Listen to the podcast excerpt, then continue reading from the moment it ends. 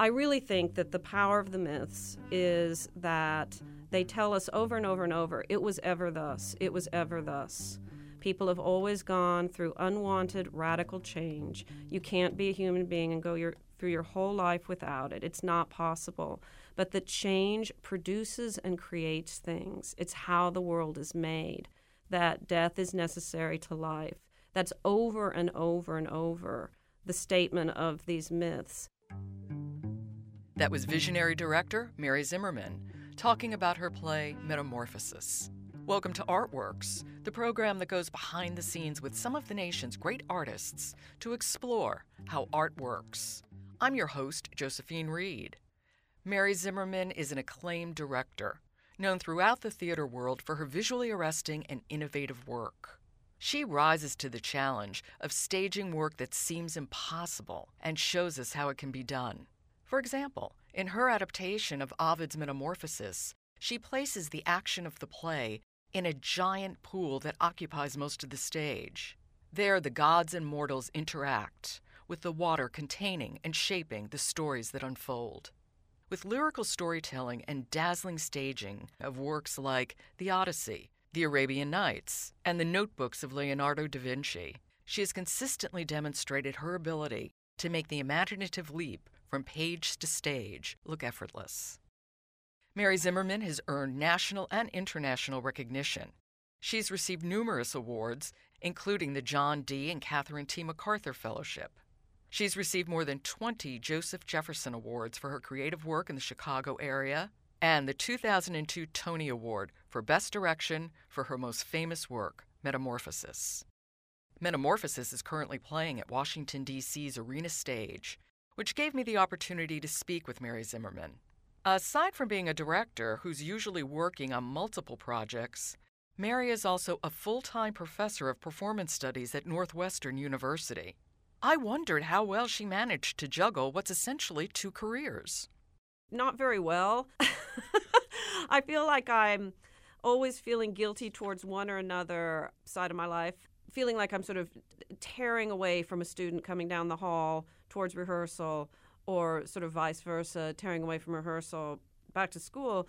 On the other hand, without doubt, the two have fed each other. And in fact, Metamorphoses was started at school. It was a school play. And it wasn't a workshop or anything, it was a full production. It was called Six Myths at the time.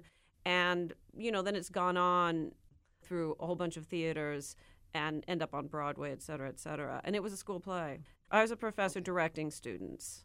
I believe it was 1996, and then we did it two years later at the Looking Glass Theater Company. That was its first professional production in 1998 here in Chicago. And it was meant to run about five weeks, and it ran eight months. At that time, we were an itinerant theater company. You know, we didn't have a regular season where the next show was coming in, and the space was available, so it just kept it just kept running. And then it went off in the next two or three years to, I think, three regional theaters. And then it went to Second Stage in New York. And then it went on to Circle in the Square in New York. Well, I think we should explain that Metamorphosis has a large pool as the physical and also thematic centerpiece of the stage. Yes. Did a pool figure in the original 1996 production as well? The pool figured in with the conception of the show. I did not have the idea to do, you know, let's do some Greek myths. Hmm, how should we do it? It was, I'm going to do Greek myths in water. I had originally wanted to stage the Odyssey in water. I'd stage it on dry land, but I'd always wanted to stage it on water. And then I was going to do something at school, and I thought, you know what? I'll just audition this idea, and I'll just do this little show with my students. I'll just make a little show with Greek myths. It's the same maritime culture. The Odyssey is very maritime, obviously. And it has everything to do with the idea of change and transformation that all of these myths are about, and creation, which all of these myths are about. And so I'll just try, I'll just try that. And then it just took over. It became its own thing. It was so sort of obviously successful, the marriage between the idea of the water and the content of the stories. Uh, and also because of the way I make shows, I don't write a play in advance. Well, when do you write the play? I only start writing once we're in production, once we're in rehearsal. The set's already designed, it's already cast, and I go in with no script and I write every night in the small hours of the night before the next rehearsal. I'm not improvising with the actors. It's the same act as playwriting, except its time frame is superimposed on top of the time frame of rehearsal. And this is how I've done every show I've ever done except one. It's such a short time frame. Why do you create the play this way? I do it that way so that there's a very strong marriage between the environment of the show, the physical production and how it's imagined, and the script. The script isn't the agent of design, it's responding to design. It's most true in Metamorphoses. Since I knew I was doing it in water, I picked myths that had something to do with the water or could be amplified by the water or had something to be brought out by the water that could use the water either in sort of literal ways as the ocean or as a symbol of overwhelming grief or sexuality or a transformative property, uh, the way water is used cross culturally that way. The script was made in the shadow of the set, which is the opposite of the conventional way when you start with a with an extant script. You know, you start with a Shakespeare play, you see what the script demands, and the set tries to provide it, although it's often reconceptualized and inflected in interesting ways. But in this case, the setting is is informing, as are the performers. I write for them, for their particular personalities, for what they're good at. If they can sing, I do a song. If they're very funny, I make sure they get to be very funny. It's made for the circumstances that are actually already there and happening. Now, mind you, everything I do is based on a text. It's based on a story. I'm not going in making up a plot. Do you know what I mean? Though often I have to figure out a plot and make it work on stage or work in two hours or whatever. But it's it's not a free fall. I don't just cast some people and say, let's make up a story. How do you cast the actors that you work with? Well, I have to write some false audition, they're called sides, little scenes, which may or may not end up in the show. They read just like they would for Hamlet or anything else. But then I have these little group callbacks where I have them in groups of eight to 10 come in the room. And I just go through a series of really silly things with them, physical things that I always feel every time I do it, okay, that's the last time I'm ever doing that. I'm too old and it's too stupid. But actually, it's so revelatory and it's so helpful. But mostly it's just to get them off their guard and to see what they're like in the room it's not a very competitive environment. It's sort of hilarious, the things that we do, just to get them to relax. And then after that, they actually read again, have a proper, what's called a callback, read a second time. But I must say that in every show I do, I have to have at least one person, and really, usually, I have about two thirds persons that have worked with me in this way before. And because here in Chicago, I work really exclusively with the Looking Glass Theater Company, which I'm a member of, or at the Goodman Theater, which doesn't have a standing acting company but is here in Chicago. I've been working with the same people over and over, and I call them my old goats because I always heard that that racehorse Seabiscuit, to be less nervous, needed this old goat in the stable with him. The new actors who've never done this process with me before and are often very, very game. They wouldn't be there if they weren't, but they're very, very nervous too. They don't know what's going to happen or what they're going to end up saying, you know, or anything having the presence of people who've been through this with me, now some of them 12 or 15 different productions, is quite calming. They can go out for a drink afterwards and say, you know, is there something? It was, and they can get they can get reassured. You know, and just the energy of the people who've done it with me is so much calmer and normal, and it reassures them. There's not a lot of playing around or messing around. I think some people coming into the process or who've heard about my process think that it's very carefree and playful and let's roll around on the floor. It's not at all. I make a play in four weeks, which is the time you're given to rehearse any play, except I'm writing at the same time. There's no time for that. In fact, I remember once coming in and shoving pages into people's hands and then starting to stage them immediately. And one of the actors said, Mary, can we read this through first? I didn't even let them read through the three pages. Whereas, like, normally when you're doing a Shakespeare play, it might be two weeks with some directors before you stand up from the table. You know, you're just sitting there studying, talking, talking, talking. But I feel like I'm trying to tell a story through image just as much as I am through words. And so I'm always leaning into that. And I often pick an episode or a chapter or a part of a poem or whatever it is because I know how to stage it, because I have an idea how to embody it. Initially, rehearsals can be very short, an hour, an hour and a half, and the time I need in between rehearsals is long. And then those ratios shift.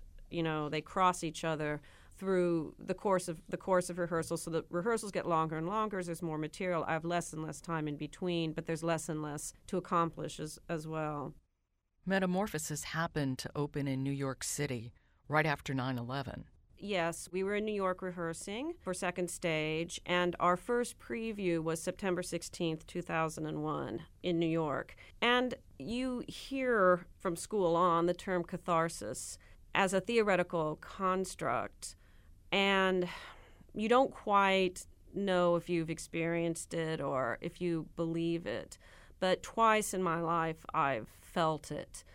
You know, I believe catharsis is defined as the purging of pity and terror through identification with the character of the, the story.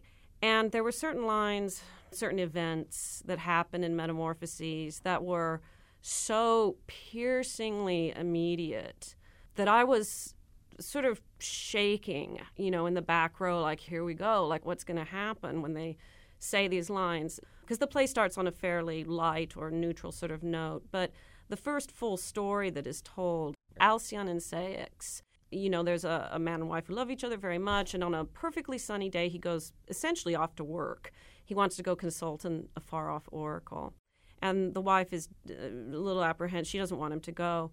But then he's sailing along, and out of the blue sky, out of nothing, disaster, a storm, and within moments he's he's killed. But then the really harrowing thing is that as he's drowning, he prays to the god just one thing that his wife find his body. And then we cut to her, and she's sleeping on the shore, so she'll see his boat return as soon as possible. And she doesn't know what's happened, of course. And so the gods take pity on her because she's waiting and waiting and send a dream of her husband down to her in his form, played by the actor who plays her husband, of course. And they have this encounter in the water where he tells her, I'm dead, and you, you have to let it go. So you know, the difference in being in New York on 9 11 and anywhere else in the world, and I, I, think anyone would tell you this, or if you were there yourself, is the presence of the search. It was all around, it was everywhere, the search. And the, the hope against hope, the hope against all knowing the truth that someone was going to walk back in the door and everywhere, everywhere, have you seen, have you seen, have you seen? And overhearing conversations on the street and being asked on the street and the little memorials and soon the surge posters turned to memorials and all of that. So that was so in the air. But I think the reason that the play works towards being comforting, even though it presents tragedy, and you know, this is what the philosophers and Aristotle are trying to explain. There's something, I don't know how to say this. When you watch a show, you're both inside it and outside it inside it, you're feeling it, you're you're with it, you're experiencing that pity and terror. But there's this outside part that knows that this is a repetitive act and that it is going to happen again and again. And then I think that's triply enforced when it's an ancient text. And you know that this story has been told for 5,000 years. And it, it, it makes you back up the lens of your life it pulls you back from the tumult of the wave that you're in, of the surf that you're in in your life, to see that the, that there's the whole ocean carrying every wave to shore.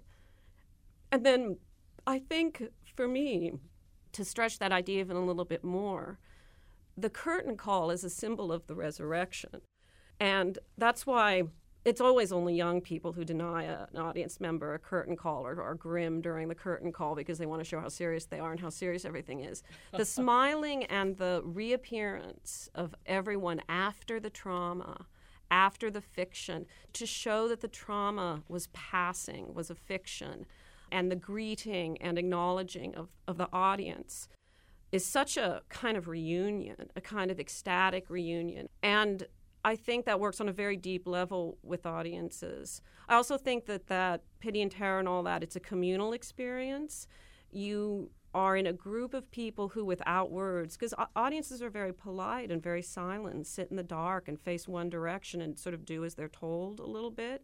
And in exchange for that, they're offered an experience that's very immediate and vivid and hopefully very funny and entertaining and important in some way or provides ideas, moves them. But then there's a release of that at the end where we're suddenly in the same in the same room together. But aside from all of that kind of fancy talk about that, I really think that the power of the myths is that they tell us over and over and over, it was ever thus, it was ever thus. People have always gone through unwanted radical change. You can't be a human being and go your, through your whole life without it. It's not possible. But the change produces and creates things. It's how the world is made. That death is necessary to life. That's over and over and over the statement of these myths. But I also feel that every single play you go and see or acts of representation always affirm life because someone or some group of people has studied it and practiced and rehearsed for you to give you this little simulacrum of life, of nature. And that's an act of devotion. That's a that's a worshipful act. As we said, Metamorphosis is based on Ovid's stories. And you spoke about how you selected the stories that you adapted based on the imagery you could imagine and also on the cast you were working with. But what drew you to Ovid's stories to begin with? When I was a child, after I'd consumed every possible fairy tale book that I could, I turned to my mother's library and she had Edith Hamilton's mythology sitting there. And I looked at those little pen and ink drawings, which anyone who knows that book, I'm sure, remembers. And they just held me. And myths felt to me like somehow serious and dangerous fairy tales, like real fairy tales. Like I, I sensed the psychological content and the adult content when I was was very little. And there was another experience. Both my parents were professors, and we lived for a time in, in England. And I had a teacher, I was in first grade, who read us the Odyssey, which I'm sure it was in a children's version, uh, every afternoon, late in the afternoon. And she showed us pictures based on the Odyssey. And I mean, I was just so taken by that thing. And I've theorized it sometimes and said, you know, I was an American girl far from home myself on an island, but I don't really think that's it. I think it was all of the enchantment and the adventure. You know, it was just so, so gripping. And all my life, I've lived with one foot in that fantastical realm of voyages and adventures and transformations and years long waitings to return or lost loves and all that. I so love that artful, fantastical, and entertaining world that I have to sort of make it three dimensional for myself to inhabit. All of my joys in rehearsal and pre production, I'm not, I know this is so strange, I don't feel like a theater person. I don't like opening nights. I hate dressing up. I don't like the competitive feeling in theater. Sometimes I don't like any of that. I don't like any of that.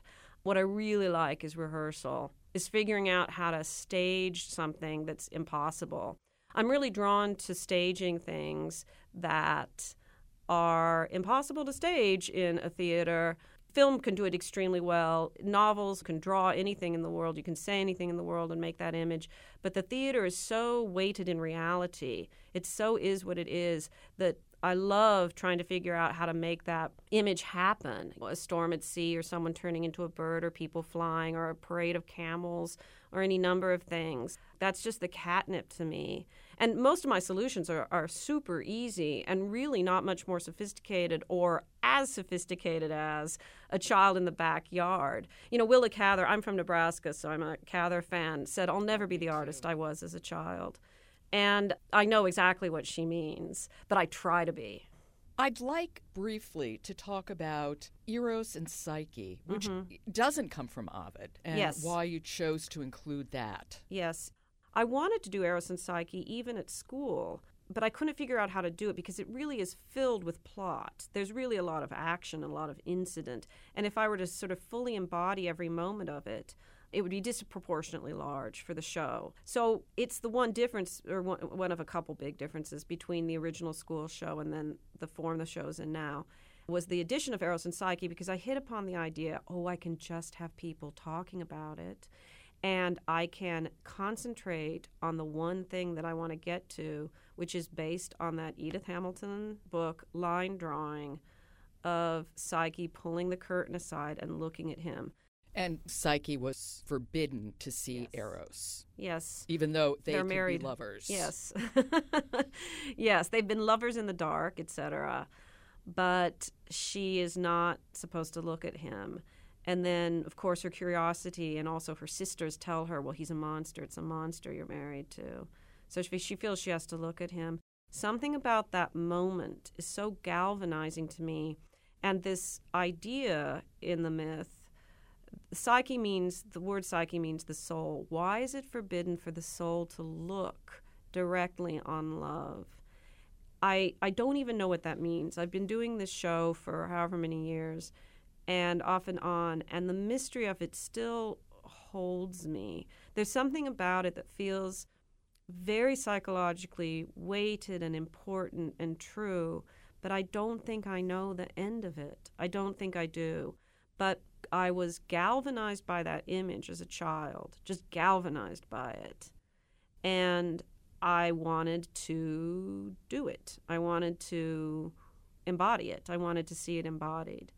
And I hit upon the idea I'll have two people talking about what happened. And it sort of climaxes at the moment where she's there at the this little floating raft looking down at this winged naked figure of Eros. Something about that is perpetually sad and beautiful and loving. I don't know. I just it just has always held me. So that's why I went for. I think I can say on a surface level, one of the things that myth is saying is that the appearance of things is deceptive and the appearance of things in a way might actually prevent love. That when you're really seeing with love, you're seeing through through surface. It was so moving and so beautiful. And a lot of the ideas about Eros in there, I have to credit very loudly James Hillman and an essay of his in a collection called Blue Fire about Eros. Those ideas, that explanation of Eros is, is from him. I'm like a little magpie, you know, and I go towards these little texts I love. Other shows of mine are much more my own idiom, but this is an early show, and I must give credit to all of these thinkers and writers about these myths um, before me. I, I think of myself as primarily a director more than a writer. I'm an adapter, and I must give credit always to these really brilliant people who have enlightened my thinking for 20, 30 years about literary text. As you say, there's a reality to theater and there's a practicality to it too. Yes. What special challenges are there to having actors perform in water and having to do these quick changes often when they're sopping wet? It is massive. I mean, the theater has this material reality. Things are actually heavy. You know, if you want to bring something on stage, it's actually heavy. And that's true in all shows, all live production. But when you add, I don't know how many gallons of water it is, this gigantic pool of water, you're adding, you know, an exponential level of difficulty for just us little theater folk. You know, we're not like giant Las Vegas spectacle folk. We're just little theater folk. And you're right. Well, let me put it this way. Since the first time we did in 1996, it's traveled such a distance in how we manage the backstage and what we know about the backstage. The show was hellish to perform in the early days. We didn't have doubles of costumes, so they were pulling on wet clothes that they'd worn earlier in the evening that were clammy and, and cold. We didn't understand how to keep things heated backstage initially. We didn't know how to keep the water clean and as warm as we now do, and all the methods and procedures for that. I mean, the pool is it's tended during the day by a crew a little bit and it's just monitored relentlessly for its pH content and its heat. And we've just figured out all these methods. pool remains covered all day. It has a motor running that's heating and filtering it and then we pull that cover off literally 10 seconds before we open the door for the house to come in because from that moment on we have to cut the motor because it's noisy. From that moment on the pool is losing heat we now have systems in place by it starts so warm that it's absolutely fine through the end of the show. But in the early days, we just didn't have that powerful of a heater, and so we didn't know what we were doing, and it was just hell by the end of the show how cold they were. Imagine that, and you're acting. you know.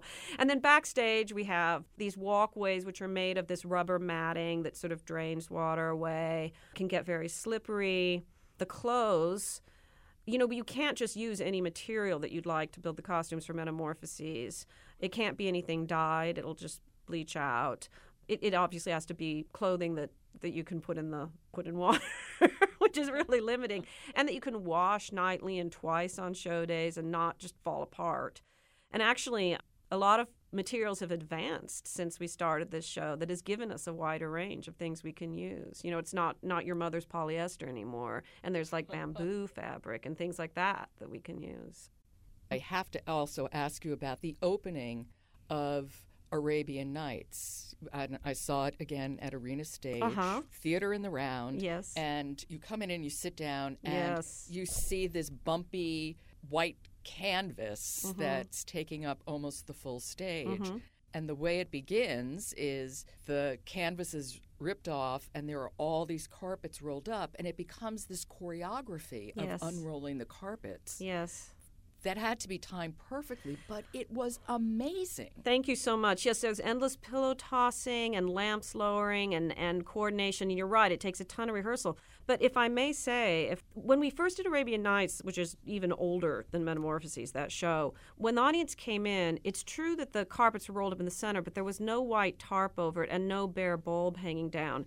When we returned to the show, it was post two Gulf Wars, and I felt that the audience could not walk into a house that was already in this romantic version of old Araby. You know what I mean? Like the fantasy, which is Arabian Nights. It definitely, even for Arab people, ha- has that quality, of course. It's enchanted. But I wanted a starker beginning, and I wanted the act of making us go to that enchanted place to be deliberate and visible so that we see it is a creative fictional place. It's not the contemporary geopolitical situation. It's a created fantastical place. And I wanted to name that and own that. So hence this bare light bulb that's hanging over it. And the first thing that happens is two drummers come on and one of them puts one of those beautiful filigreed lamps around the contemporary light bulb and then they strike their drums and that thing raises up and other lanterns lower and we make that colorful world. But what you first come into is a gray and sort of white world an empty and barren world so that we see that it's an act of construction. I don't want people thinking that we can mistake that fantasy world for the real world. I wanted to show it being being constructed as a construct of human imagination. Why do you think theater has the power to transform people? Well, it might be a kind of sympathetic response in that the actors are transforming themselves into other characters in order to tell stories every night. Maybe that's it. I know it transforms for a while.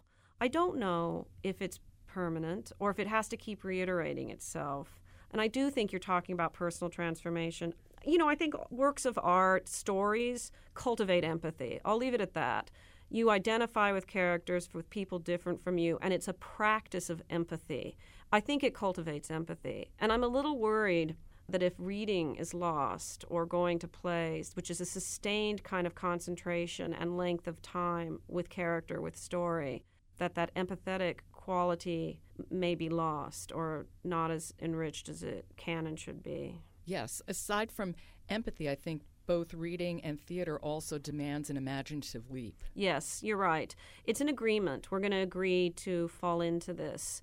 And especially reading, you know, what's in front of you are little symbols of black ink on a white piece of paper, but you step through that surface. And, you know, every child, I think, when they understand that this sentence isn't just a sentence that it, it's a magic carpet to somewhere else is a very important moment. Rudyard Kipling, who I'm working with now, writes about that in his autobiography the moment that he understood that this was a door, not a sentence, but a, a door into somewhere else, and how reading saved his life in childhood.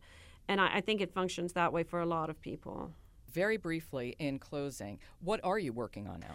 Well, I guess I've been talking around it. I'm working on a project, The Jungle Book, which uses the music and songs from the Disney movie and then also is trying to inflect it with a little bit more of Kipling. Although Kipling and the Disney movie are so far apart that it's a bit difficult. And that's produced at the Goodman Theater here in Chicago. It's my next project. I go into rehearsal end of April and be over the summer. Thank you. Thank Mary you so much. Thank I you very appreciate much. It. Thank you. You're welcome. That was director Mary Zimmerman talking about her play Metamorphosis. You've been listening to Artworks, produced at the National Endowment for the Arts. Adam Kampe is the musical supervisor. Excerpt of Some Are More Equal from the album Oil, composed and performed by Hans Teuber and Paul Rucker. Music is available for download at paulrucker.com. The Artworks podcast is posted every Thursday at arts.gov, and you can subscribe to Artworks at iTunes U. Just click on the iTunes link on our podcast page. Next week, writer M. Evelina Galang. To find out how art works in communities across the country, keep checking the Artworks blog or follow us at NEA Arts on Twitter. For the National Endowment for the Arts, I'm Josephine Reed. Thanks for listening.